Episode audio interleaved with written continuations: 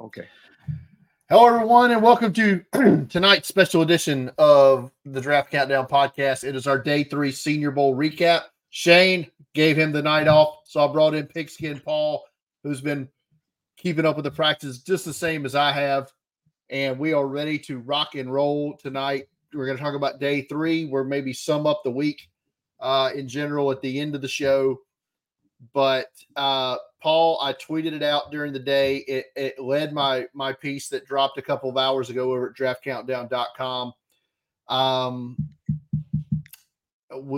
We got some MIAs today, and I don't think all of them were injury related. Matter of fact, I'm going to say the bulk of them were not. Some of them are kind of maybe they are, and I don't know, because there's a couple of head scratchers if they're not. But we'll lead here. Laiatu Latu, edge rusher from UCLA, maybe the top-rated player in this game, was at practice today but was in street clothes. Right. Unknown reason why he's out. Taliese Fuaga, offensive tackle, Oregon State, was in full uniform at practice but just didn't participate. Yep. Same goes for Toledo cornerback Quinyon Mitchell, fully dressed, didn't participate. Braiden McGregor, the Michigan edge rusher, he was at practice in street clothes. Don't know what his deal is. Mike Hall, defensive lineman, Ohio State, wasn't there. Jackson Powers Johnson, the pretty much the star of the week so far, I would say. The interior offensive lineman from Oregon, not at practice today. Roman Wilson, the wide receiver from Michigan, another big star in practice this week. He bailed. Johnny Dixon, cornerback from Penn State, he got banged up at the Wednesday practice. I didn't see that until I watched the NFL Network coverage this afternoon from yesterday. Ricky Pearsall, wide receiver from Florida, been a big star this week in practice. He bailed. Beau Brade, safety from Maryland, was not at practice today. I'm going to say he had to have gotten nicked up because I don't know why him and or Malik Mustafa, the safety from Wake Forest, would sit out on their laurels if they weren't injured in some way. Because they definitely aren't top 100 guys right now. No great loss there with those two. Trevor Keegan, the interior offensive lineman from Michigan, he missed Wednesday and Thursday's practice with back spasms that he got during the Tuesday practice. Brennan Jackson never even got to do any drills on Tuesday. He got his ankle rolled on doing something before they got going. He was in a boot the rest of the week, but he was at practice all 3 days and was at the media event. So good on him for sticking around for that. Javon Baker, the wide receiver from UCF, he had a hamstring injury today in practice. Jacob Cowling, the wide receiver from Arizona, I don't know what happened, but I'm going to call it a lower leg injury because he was favoring something. They brought the card out for him today. So I don't know what happened there. Hopefully nothing too serious. We'll find out later. But a serious injury did occur at practice yesterday with Rasheen Ali, the running back from Marshall, who had a great first day, tore his bicep in practice on Wednesday. He's going to need surgery, going to miss 6 months. He's not getting drafted now. Yeah. Brian, I do know, and I don't remember exactly what, Powers Johnson was hurt. It was a lower leg injury of some kind yesterday. Okay. And he toughed it through the practice, but I think so he was hurt in some way, shape, or form. So that's fine. That's acceptable. I mean, like I said, there could be little nick injuries here that these other players saying they're just not being put out there. But let's get to that national team practice today. I watched the offensive and defensive line. This was the first day I solely focused on these guys. And I got to tell you, there's a couple of guys I didn't really have my eyes on before the week, but I'm going to go back and watch heavily now. And that's a couple of interior offensive linemen. Florida's Kingsley Eguakun and Dominick Puni from Kansas. Big, I think they both had good weeks all week, but they were especially good today. Yeah, and I think it was doubly important for Puni because he was primarily a tackle at Kansas after transferring up from FCS or even a lower Division II, I think it was, school.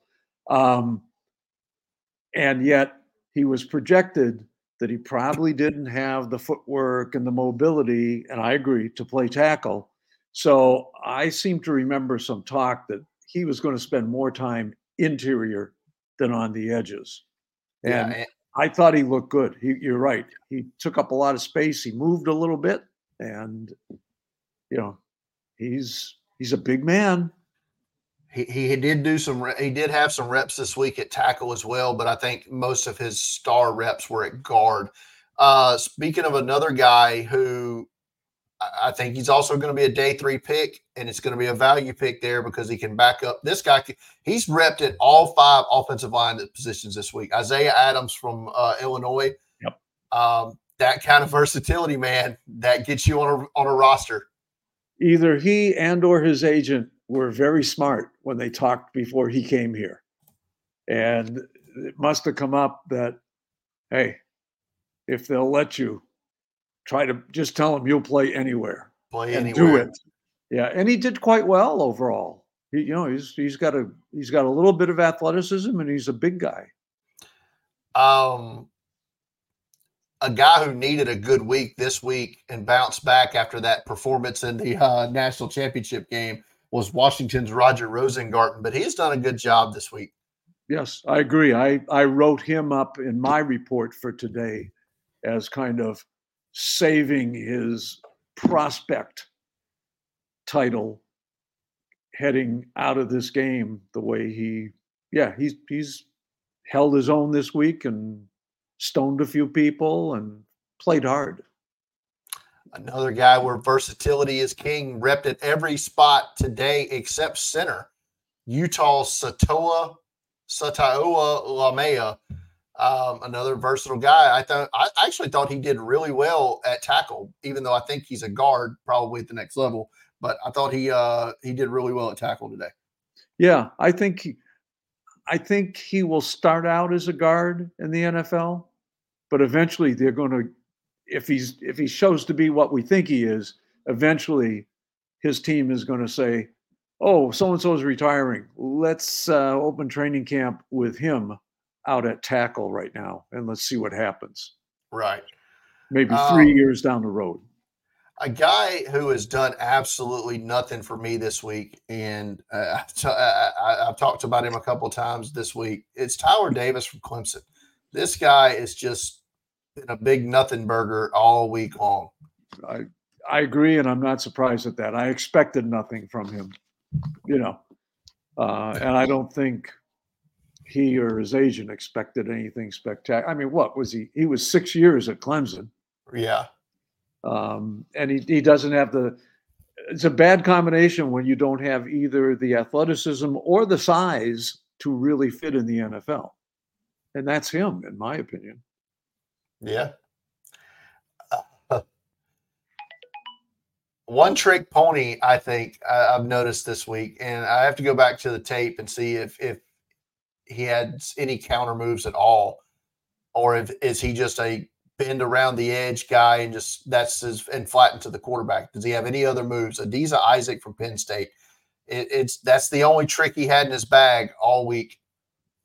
I have felt for a long time, because one of my favorite, I'm originally from New England, and the only really big time football program we had in the 60s when I was a teenager and blah, blah, blah, was Syracuse and Penn State were the only really Division I big-time football schools. So I've always kind of followed Penn State. I was a big Joe Paterno fan. That debacle with the Sandusky pedophile stuff was just a disaster, and it was handled poorly by everyone. But anyway, I still kind of watch Penn State. And James Franklin and his staff do a wonderful job recruiting. And it ends there. I think James Franklin thinks that strawberry is not a base flavor of ice cream. It's just chocolate and vanilla. That's it. And I don't think they do I just don't think they develop their players very much, quite frankly, especially from a pro perspective. They don't develop their players. It's crazy. And I think this this is what happens. You know, he's probably, Isaac is probably the same player he was, just a little bit bigger when he came in as a freshman 4 years ago. Yeah, he's going to test really well because that's what Penn State guys do. But I'm with you. Not a whole lot of development from him. I don't tend to like using the tweener term anymore because I feel like it's gotten phased out. But there's a few guys here this week that are definitely tweeners, and Javon Solomon from Troy is one of them. He seems to struggle with power coming off that edge. He got all of his sacks this year rushing from like a five technique spot with Troy. He's not going to be able to do that in the NFL because he's just going to be so outpowered trying to do that. So he's going to have to come off the edge, or he's going to have to stand up. And they had him standing up at linebacker in some drills. That was a complete disaster. So I hate it. As a pro, Brian, he's going to make a really good player either in the CFL or the United Football League. You know, he will stand out there. He'll have big numbers. And every couple of years, some NFL team will bring him to training camp. And then he'll end up right back in the CFL or the UFL. And there's lots of players like that. And they're good football players. They're really good college football players. But as we always talk about, a big part of scouting and projecting these things is you have to get a feel for how the player's skills, athleticism, and size will translate from the college game to the pro game. And it just doesn't always work out. And he's going to be one of those guys, I think. Yeah, I thought Marshawn Nealon has had a good week up to today, but today was not his day. Yeah, and I thought I heard something. I agree with you. I thought I heard something again about him that he was not 100% physically. He wasn't going home yet. Blah blah blah. But he just something had happened on Wednesday's practice, I believe it was. So keep an eye out to see if he's there Saturday is what I'm hearing. Yeah. There you go. Couple other notes I had. That was all I had from the offensive defensive line. Do you have any other offensive defensive line notes from today? Let me check here. I think I had a few. Oh, I was going to say, yes, a couple. I thought Christian Jones was one of the best. He's on the American team. We'll get to him in a second. Oh, I'm sorry. Okay. Right. Okay. So let me turn the page and go to my national team. There you go. Notes. No, you know what? No, I thought the one-on-ones for them were pretty blasé today. Yeah. In fact, I think I agreed with something I heard you say the other day that – you and Shane agreed that the practices between the national team versus the American team were like day and night. Yeah. And I liken it to the year that the Browns came. Yes. And that was an absolute disaster. I remember, I think that was right when Phil Savage took over the game. And his comment in a meeting I was in for the radio people was, never again. Never again. We'll talk about that in just a second. We get to the American team. But okay. Couple other notes I had today. Dylan Lobby, New Hampshire running back. He's gotten a lot of hype this week. And well-deserved. He's been very good this week. I think, for my money, the most consistent running back day in, day out has been Marshawn Lloyd from Southern Cal on the national roster. Yeah, probably so. And this goes back to something you told me several years ago, and that is, it has always been a struggle for Lynch to stay on the field. Yes. It's been, kind of like when Debo was at South Carolina. Same thing there. He was great when he played. Soft, and then he, a lot of soft tissue stuff. Yeah, 2 games missed here, 3 games there.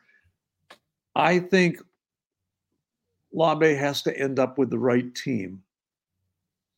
And if he does, doing return work and primarily a third down running back because he's such a darn good receiver, he could be in a running back room in the NFL for 6-7 years. And you know what running back looked like a polished route runner out there this week? Sione Vaki, the safety from Utah. I know you were beaming when you saw him out there in the slot and then running the arrow route and all that this week. I know you were. Right, you know how I feel. I don't remember which Pac-12 game it was that I watched. Utah. I think it was Utah and Oregon. Maybe. He had 100 and he went over 100 plus rushing against somebody this year. Oh, that was the bowl game, I think. I think that was their bowl game. That kid can do anything. I'm convinced of it. He looked pretty good today in the red zone safety work that he did. And I've seen him. I think he averaged over 7 yards a carry in his limited carries at Utah last year as a running back. And then he's playing a slot. I think somebody is going to latch onto that kid, and the problem is going to be, will they be able to find the spot where he can be a high-level NFL player, or will he last 3 or 4 years and be a jack of all trades and help him save a roster spot? My money's on Sean Payton and the Broncos. That would be a good place for him. Yeah, that would be a very good place for him, I think. After the first day, the quarterbacks looked a little bit better today than they did yesterday. Michael Penix, I thought, made some really nice throws. I thought Sam Hartman made a couple of nice plays down in the red zone. Bo Nix was just kind of there. I thought he had some good – it depended on which part of the practice. When they got into the red zone drills, Nix did fine. He had some nice throws. He threw the ball away a couple of times because people were covered. But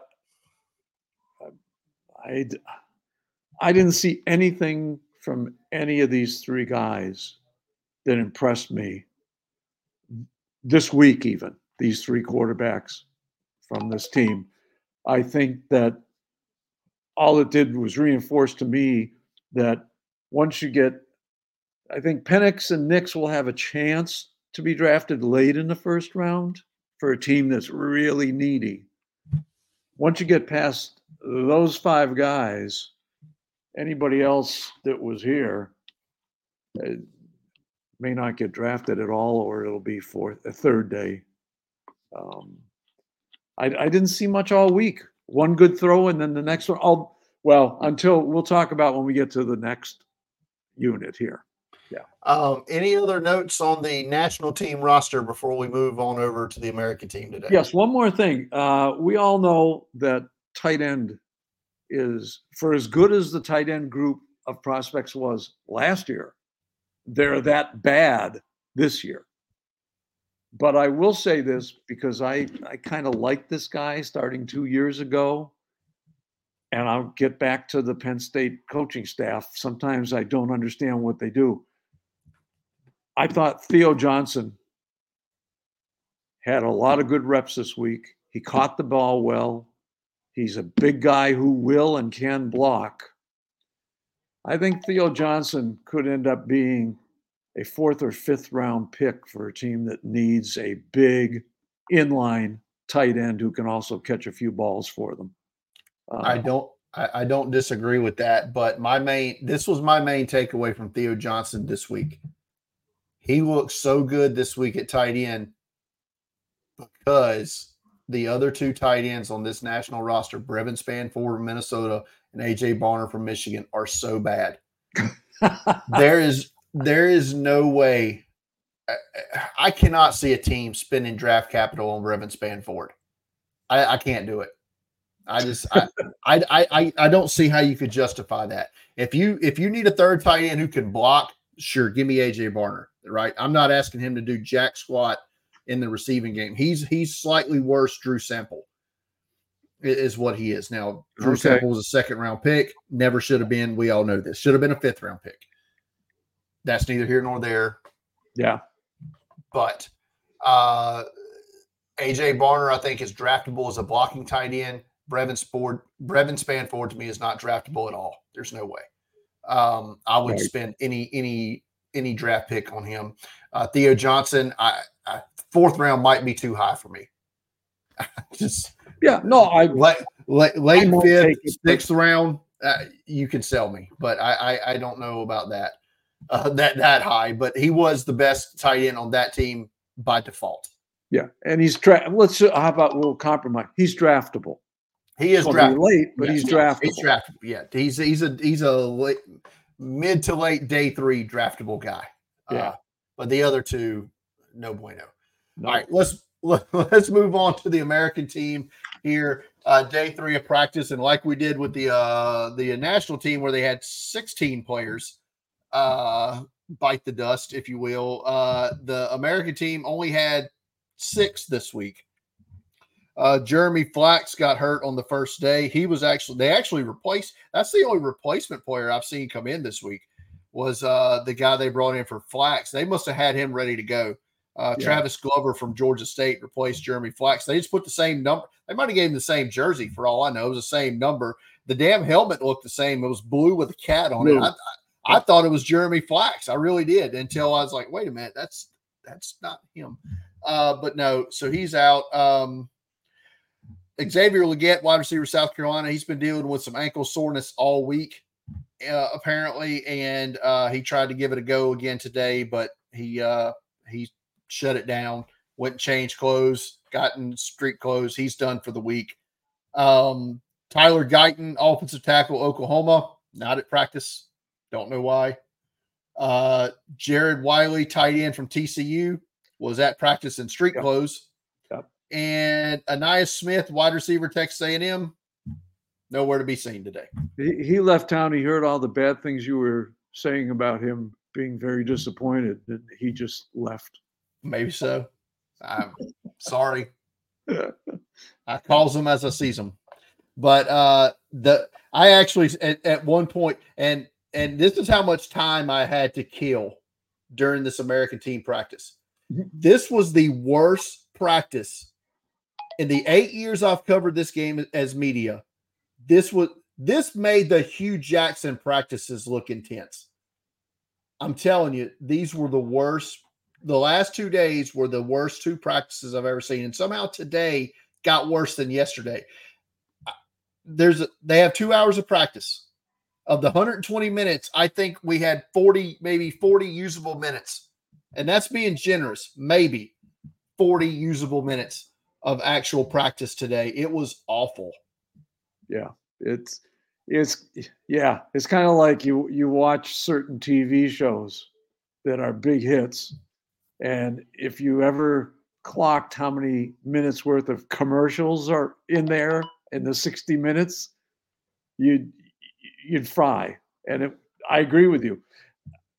And this was, again, what happened that year that the Browns coaches were there is they spent so much time after every rep teaching and correcting what had happened with the players that you'd have 10 seconds of action and then you had 2 minutes of them standing out there talking and instructing, and way too much of that. If you can't get it done in the classroom, then you can't get it done.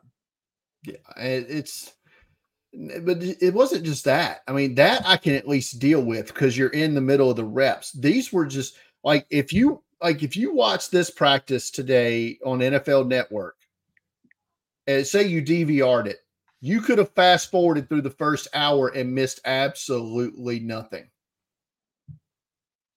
Yeah. I mean, it was just it's pathetic. And I no offense to the Terrell Williams or whatever. I think he just took a job with the Lions as some kind of coach. Yes, he did. Yep. I hope he never gets a head coaching job just based off this practice. I wish ill will on this man as in his coaching career. Yeah, well, and I won't disagree with that, but I would add that this maybe is not his fault. All his fault. Well, this is part of the issue I have with this, and I understand why the NFL doesn't really want to try to come up with sending team coaching staffs, because I think the NFL is quickly becoming, the coaching carousel goes all the way down to the trainer nowadays, and it's just as crazy as the transfer portal in college football. Guys are just moving left and right and lateral and up and down. But when you pull together 8 or 10 coaches who all come from different teams, different systems, different, you name it, and they come in and they're going to pull together a game plan, and they're all going to be on the same page of what they're trying to teach and how they're trying to use the players, it doesn't work. And I think these guys get caught up in trying to iron out these things, and then you end up with nothing. It's like when the officials decide they need to discuss every penalty flag that was thrown. The problem with that argument is the other practice that happened 2 hours before that one is same coaching mashup, run smoother than some full teams that would actually run smoother than most full team operations I've seen in the last 7 years. So it's this group of coaches they had on this American team, their practice plan sucked. Yes. Just straight sucked. I agree. But let's get into the offensive defensive line drills from today that I watched. And this guy, at watching practice film and then catching up on watching him today, when he's outside, he's had some guard reps too that weren't near as successful. Okay. But I will be moving up higher, much higher on my board than I had him. Maryland offensive tackle Delmar Glaze. Yeah, I'm going to say the same. Yeah. I didn't have him ranked anywhere. He wasn't on my top 300 list. And when I heard he was coming, it was like, oh boy, Jim's really desperate this year to fill up his roster. You're right. He held his own. He belonged in this game with this level of players. And I think an awful lot of NFL scouts are going to be hitting the tape to watch some more of the Maryland games to see him in action. Yeah, he's the real deal. And when I saw the way he performed this week, it told me really how deep this offensive tackle class is this year, because I don't think this guy's going to go in the first three rounds. No. But I could see him as a starting level player getting drafted on day three. That's how well I was impressed with him this week. Like I said, got to go back and watch the tape. A little bit, because he didn't really stand out to me when I watched the Maryland a couple of times this year, but it was nice. Same thing. A guy I knew I was well aware of and thought he was a talented player was Missouri's Javon Foster. Yes. He had another good day today. I think he is a potential top 100 guy. Yes, I agree with you. I agree. He looks bigger than he actually is. Yes. I would have said 325 pounds from just looking at him, but no, he's a good ball player. He can move his feet. All right, you brought him up, tried to bring him up earlier, and I told you to save it. But here you go. Tell me about Christian Jones, offensive tackle, Texas. I had him for almost all wins today. Yeah, I did too. And most of them weren't even close. And you look at what he, and Monday and on Tuesday, he was excellent. Again, almost perfect. I thought he was okay, but not great on Tuesday. And I happened to see a interview that Jeff Risdon and the Lions Wire guys did with him. Man, he is an articulate, smart young man. So you throw together the high IQ in general, probably, which probably means from watching him, he's got a high FBI, as Mike Smith used to say endlessly. And He played, was it just short of 50 starts at Texas? I think it was so. 48 or something. It's almost 4 years as a starter. You throw all that together and you look at his size, and geez, I think he just got into my top 100 based on what I've seen this week. Very well. I mean, how many offensive tackles or offensive linemen in general do you think are going to end up your top 100? 20? It could 15, be 15 to 20. It's going to be a lot. I mean, I think we're looking at 6 or 7 per round. Yeah, this class is so good, man. Yeah. I mean, yeah. But part of it is also because, you know, this draft class is not deep, and it's not, you know, at the positions it's good, it's really good, but there's a lot of position groups here that don't even come close to measuring up to last year's talent. So, but yeah, it's going to be heavy. Heavy with heavies. That's for sure. That's hard not to like UConn's Christian Haynes. Yeah. Yeah. Go to church. Man, said go to church. That was a whole ordeal yesterday, right? We talked about that last night. Yeah. I don't know what old Jordan Jefferson was thinking there, man, but you know. But well, it is what it is. Let's face it.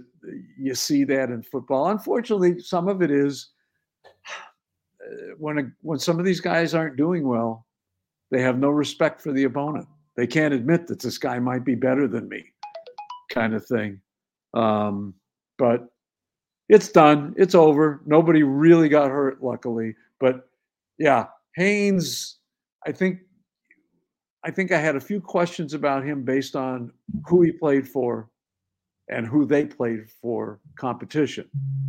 But looking at his size, looking at his attitude, and he sure has some, he did a lot of good work this week on the inside. And another interior offensive lineman I thought stood out to me watching the practice tape from yesterday and then seeing him in person today was Laiton Robinson, Texas A&M's interior offensive line. I thought he's looked sharp this week. He flashes, and he certainly has the talent, the physical talent. I mean, he was what? Wasn't he a 5-star? I have no idea. I don't keep up with all that stuff. And I don't follow closely, but I know darn well that he was considered a recruiting victory when Texas A&M got him. And he started a lot of games for them, and he played under a horrible coaching situation at Texas A&M. So, you know, he, like a lot of guys in this game, and I plead guilty to putting it way too often in the articles I've done this week. Combine's going to be a big deal. Combine's going to be a big deal for a lot of these guys. It's going to make or break people when we get those numbers plugged in. And I love the Senior Bowl. I do. I love the All-Star games, and tape is so important. These games are important. People like to say the combine, oh, it's just they're just working as no.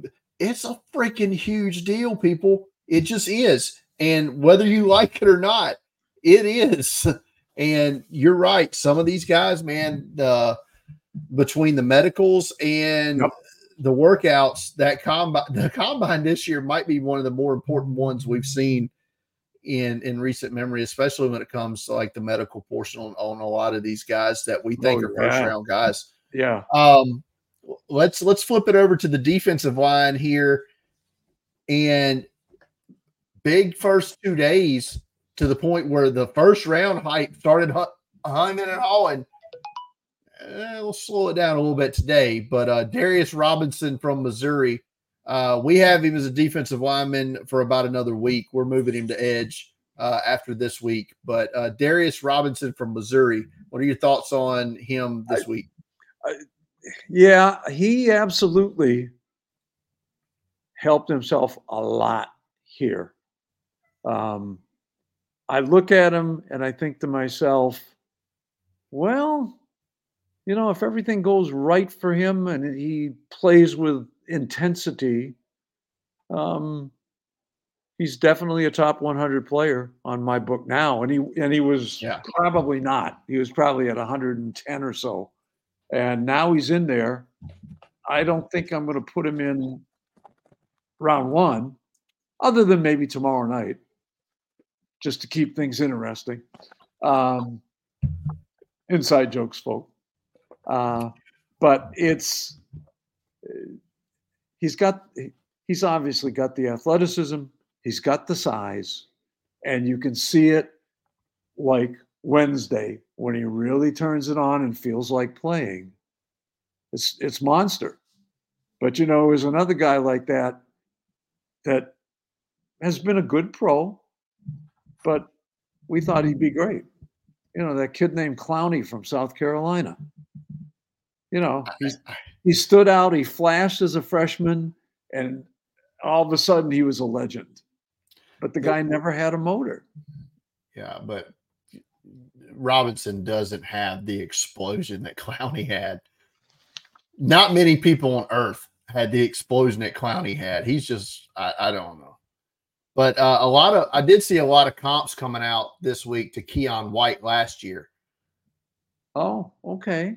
Just purely based on size profile. Okay. Yeah, and maybe personality too. Keon White is a different guy. You know, he's never going to be a locker room leader. But let's forget about him for now.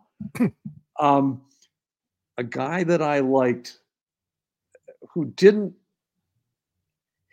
shine. He didn't make me want to put him in my top 100 at this stage, but boy, I think he's got a ceiling if he goes to the right place in their patient. Jalyn Hunt. There's something there. I don't know what it is, but there's something there. Well, you know, he's got the speed, he's got the quickness, you know, he's got the long, you know, 34.25-inch arms, and he can bend. As I like to say, he's bendy. And he has just, like I thought today in the one-on-ones, he really stood out. He was beating people. Yeah. He weighed in at 250, but his frame looks like it could take more. Oh, yeah. Because he looks skinny almost. Yes, like he looks like he's 225, 230, but he weighed in at 250. I feel like he can probably add another 15 pounds, bulk up a little bit, and handle that edge a little bit more. But no, I'm with you.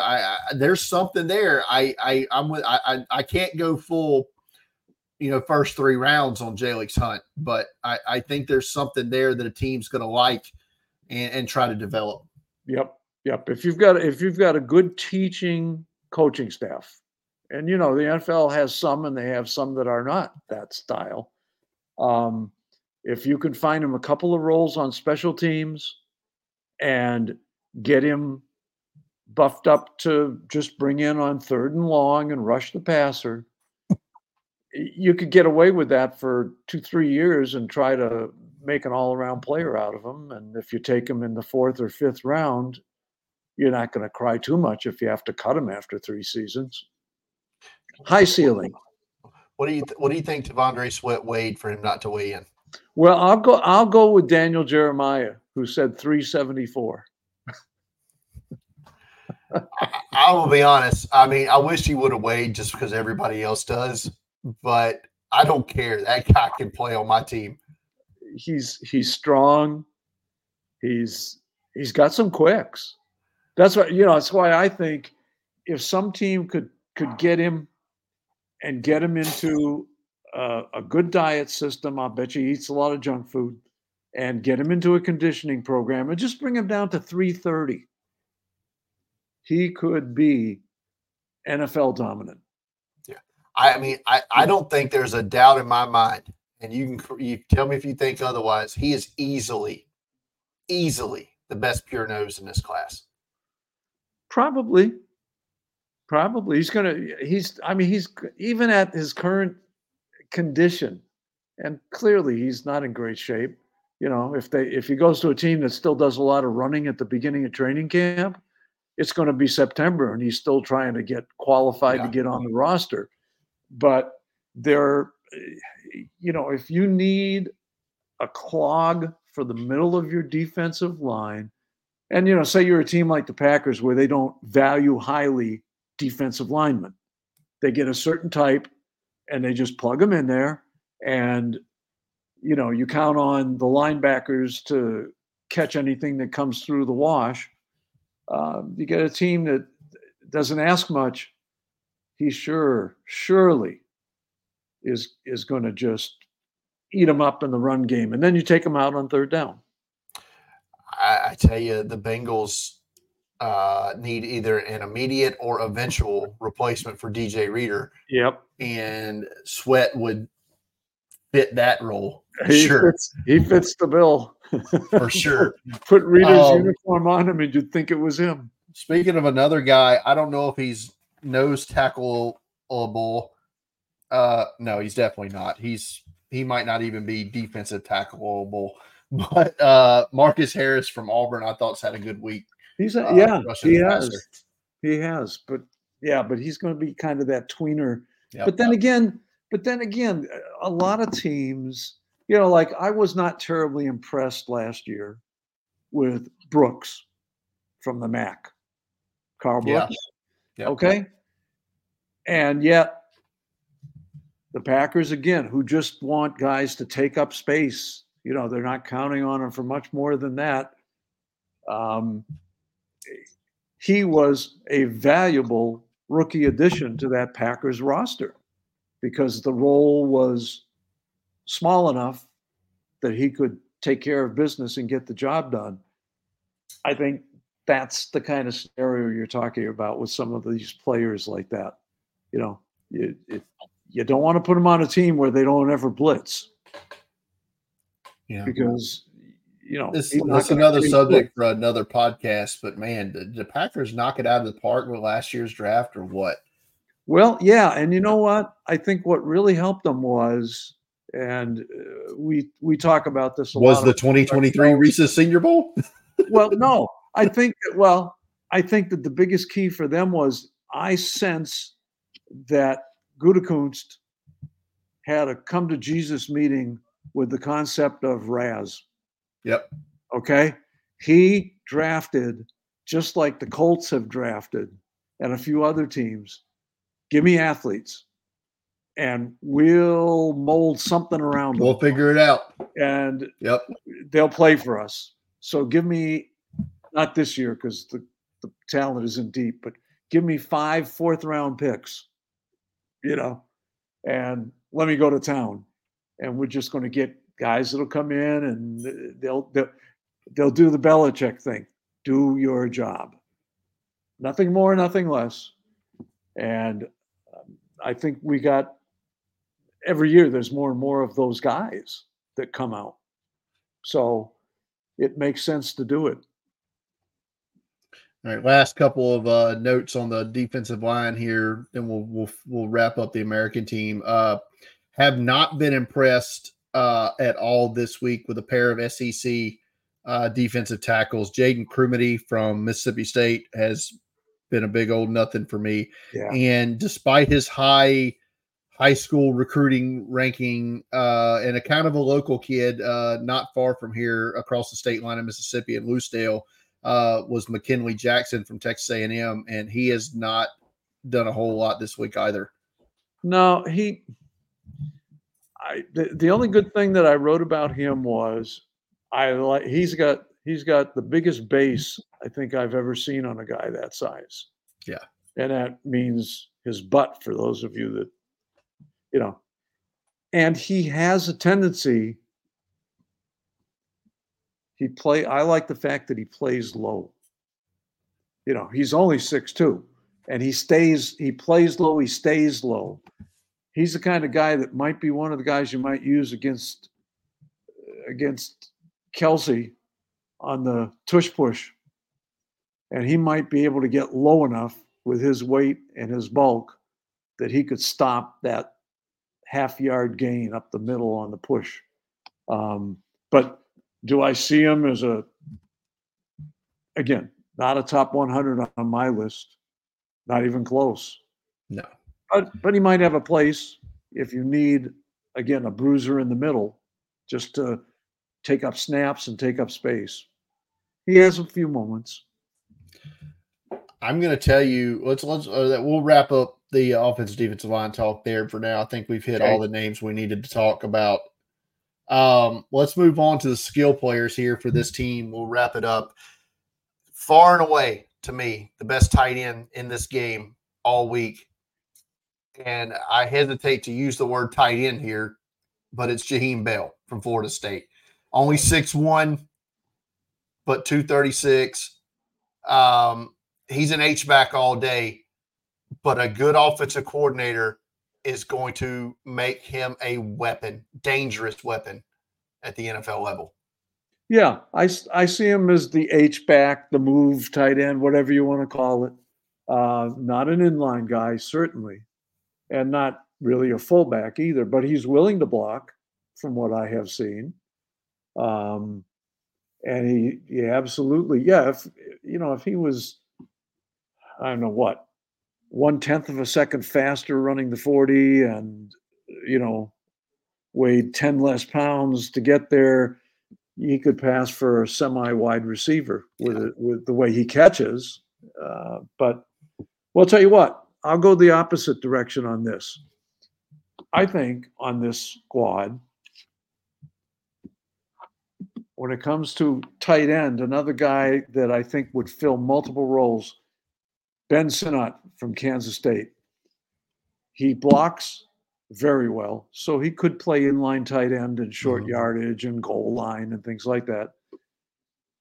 He is also flexible enough that I think he could fill some move tight end and some H-back roles for a team that doesn't have a fullback, and they find themselves again first and goal at the 7-yard line, and they want to run a couple of plays, but they can't. They really can't because they don't have a lead blocker. I think he could do that, and I've seen him. He can catch. Yeah, he made some nice acrobatic plays today in practice. Yeah. And he's 6'4", 254. I mean, he looks like a tight end, unlike Bell. I just think with the athleticism that Bell possesses, I think he's going to be more valuable to teams as a receiver. I'd say let's call him a receiver. He's not a wide receiver, but he's not a tight end. Right, that's fair. He can also run the ball though. Yes. I mean, he was South Carolina's leading rusher 2 years ago. Yeah. I'm not saying that was a good thing. I'm just saying he was. He smoked on a route today down in the goal line.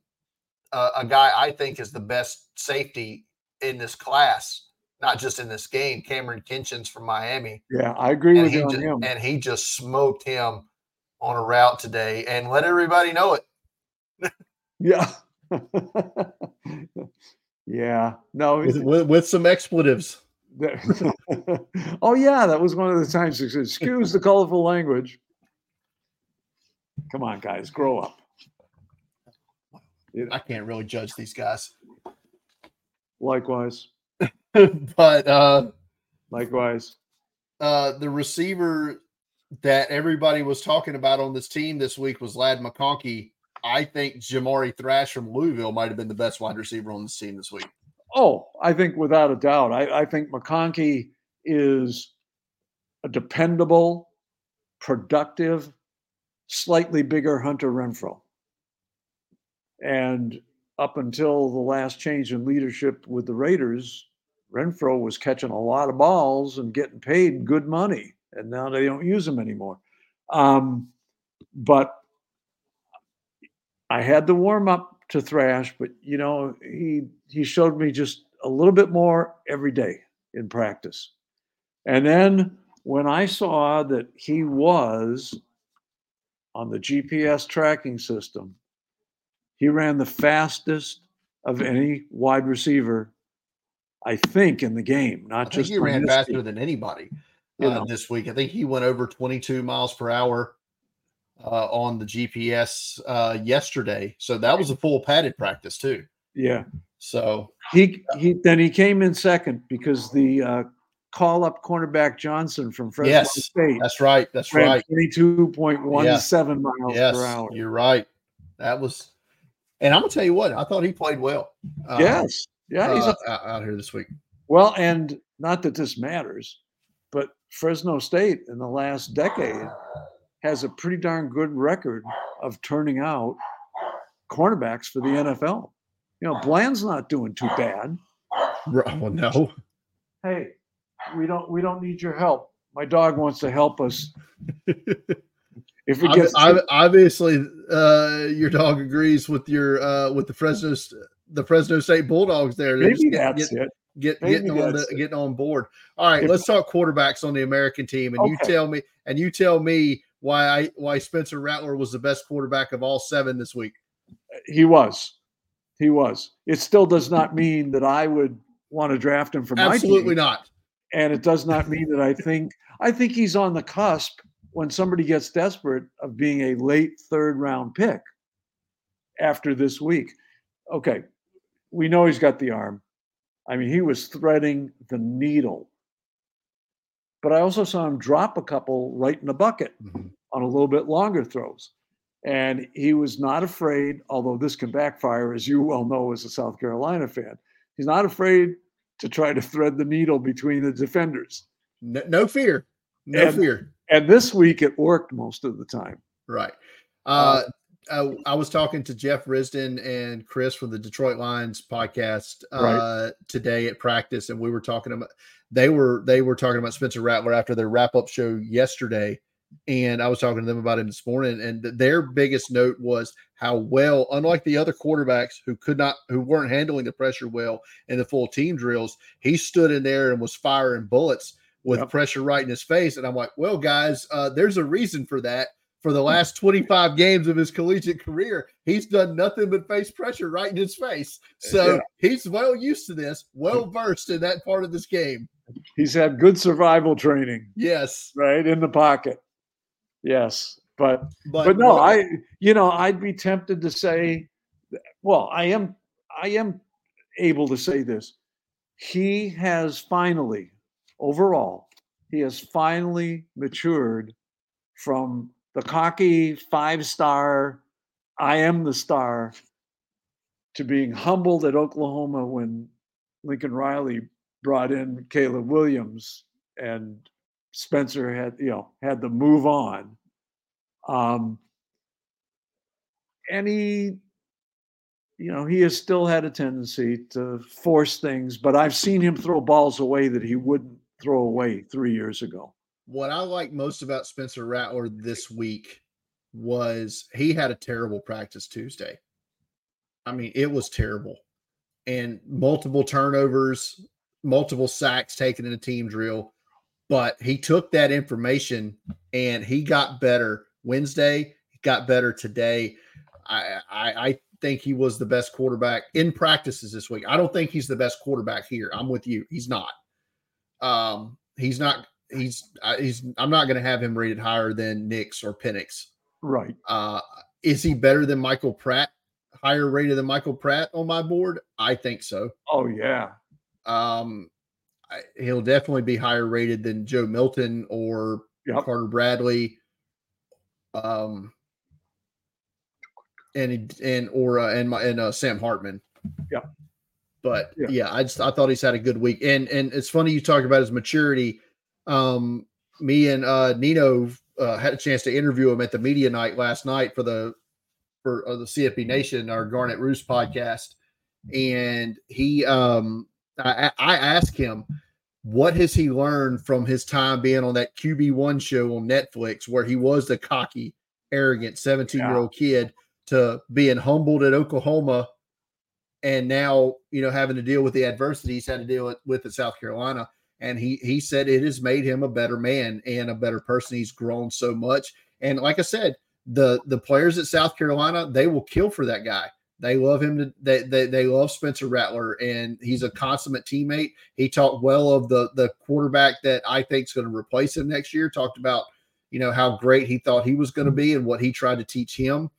And it's I think it's a testament to him. I think he's going to end up being like in the third round comp pick section there towards the, you know, pick 90 to 101 or whatever it is. I think he's going to go in that range and push to be and maybe get a start at some point in 2024.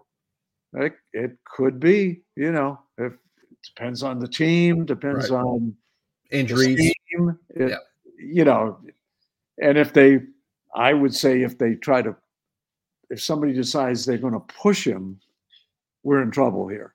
Yes. I agree. You know, he is going to have to sit and learn and develop a little bit more. Mm-hmm. And then you bring him in a few emergencies or a few throwaway games or whatever. But no, he's always had the arm. And I think he's not a great scrambler, but I think he's better moving around in the pocket and escaping a little bit than he was 3 years ago. He got caught a lot in that pocket. I think his awareness is improved and his athletic response time to say, giddy up, I'm out of here.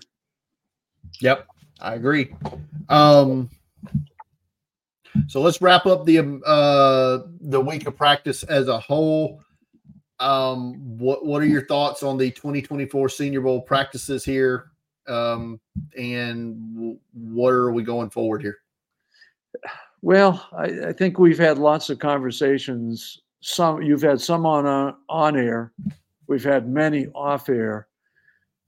The world of professional football in this country is in a, well, not just professional college, although that's pretty professional nowadays.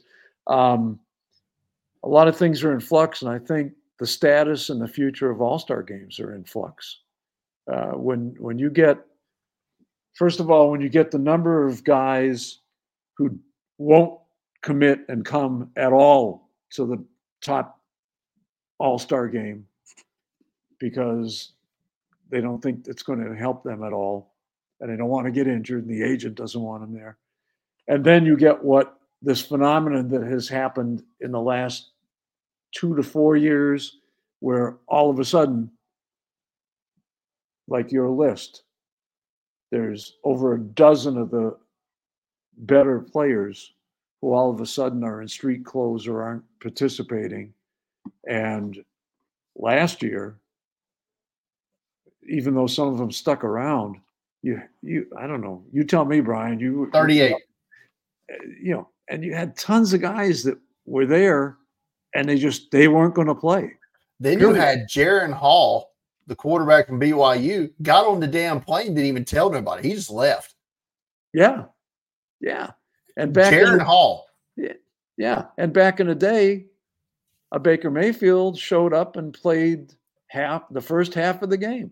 Well, Baker kind of had an excuse that year. So I mean, well, yes, but he was a, but at least he showed, he didn't have to show up for the game. He did. Right. He played a series and left. But, I mean, at least he showed up, unlike Jaron Hall, who had no business skipping the game itself and did anyway. But that's – and Josh Allen was there. And, I mean, you go down the list leading up to the last couple years, and – Javon Kinlaw seemingly started this phenomenon where he had the one big day of practice and just bailed. Okay. Well – obviously, you can see how his career is working out in San Francisco. Get out while the getting is good and people like what you did. There you go. You know, give them a short piece, and if it's good, walk away. You know, like the joke about Dion. I'm not sure it's true, but when he ran his 4.21 or whatever it was. Yeah, just run right out of the stadium. Limo and went to the airport. You know? I mean, that could be urban legend at this point. Well, I guess we'll never know. Yeah, but it sounds like Dion to me. Really, it's very believable. Yes. So, but and I hate to see it happening. You know, I'm a 26-year veteran of going to the Senior Bowl, and I don't live close. I never did. And I think it provides, a great little perk for some of the small school kids, gives them a big stage to do some good things, like us talking about a Jalyn Hunt. Right. Would we ever be talking about him if he didn't go to the Senior Bowl and didn't go to the Combine? No. You know, he'd be one of those guys that only Mel Kiper used to know. It was on page 800 of his notes or whatever. I hate to see that disappear, but I get it. It's just like, why is this draft going to be so shallow on talent? Well, because a lot of guys that aren't going to go in the first three rounds can make more money staying in school and taking no money and gifts legally. No problem. No problema. So I hope we can save him. But well, I mean, I do too. But I guess only time will tell. But we're going to wrap up tonight's special edition of the Draft Countdown podcast, recapping the third and final day of practice at the 2024 RESA Senior Bowl. Tomorrow, we'll be back on the air at 8 o'clock again. Paul will be back. Shane will be back. And Scott Wright going to pop on with us tomorrow night, the founder of Draft Countdown. He'll be with us.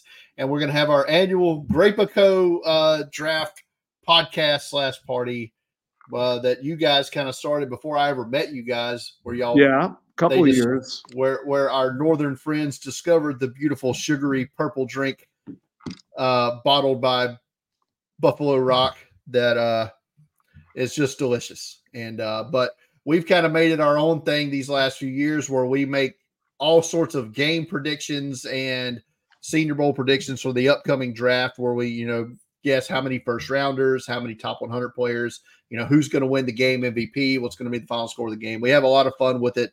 And it's fun to look back at, you know, how those picks end up, you know, after the fact. But it's always good. So we're going to have that tomorrow night for you guys. We'll have a little fun. Hope you'll join us then. But the best way to be able to join us then is if you're subscribed to the YouTube channel. So go ahead and do that. Hit the notification bell so you get notified when we go live with each and every podcast, which has been a lot this week. And we've gone on at random times. And if you listen to this on the audio version of it, be it on Spotify or Apple Music, leave us a 5-star review. We'd love to have you there as well, and share that out. And also join our Discord. Go to draftcountdown.com, top right corner search bar. There's a link to join the Discord channel. Get in there, discuss all this stuff that we've been talking about tonight, and the NFL coaching craziness, the college coaching craziness that continues, because the NFL has been hiring college coaches. You know, Jeff Hafley, Boston College, now with your Packers, Paul, as the DC. Yeah. Rumors. I don't think I've ever seen that before. Rumors swirling that UCLA might be looking for a new coach, because Chip Kelly might be taking an OC job in the NFL with the Commanders under Dan Quinn. So we might have two more college head coaching jobs coming wide open. These guys are tired of dealing with this stuff, man. And I get it. But again, that's another story for another. We got to wrap this up. So follow me on Twitter at Deep Fried Draft. Follow Paul on Twitter at Pigskin Paul. Maybe he'll block you. Maybe he won't. We'll see. Follow Shane on Twitter at Shane P. Howell. Follow Draft Countdown on Twitter at Draft Countdown. And go to draftcountdown.com for all of your NFL draft needs. For Paul, I'm Brian. Good night, everybody.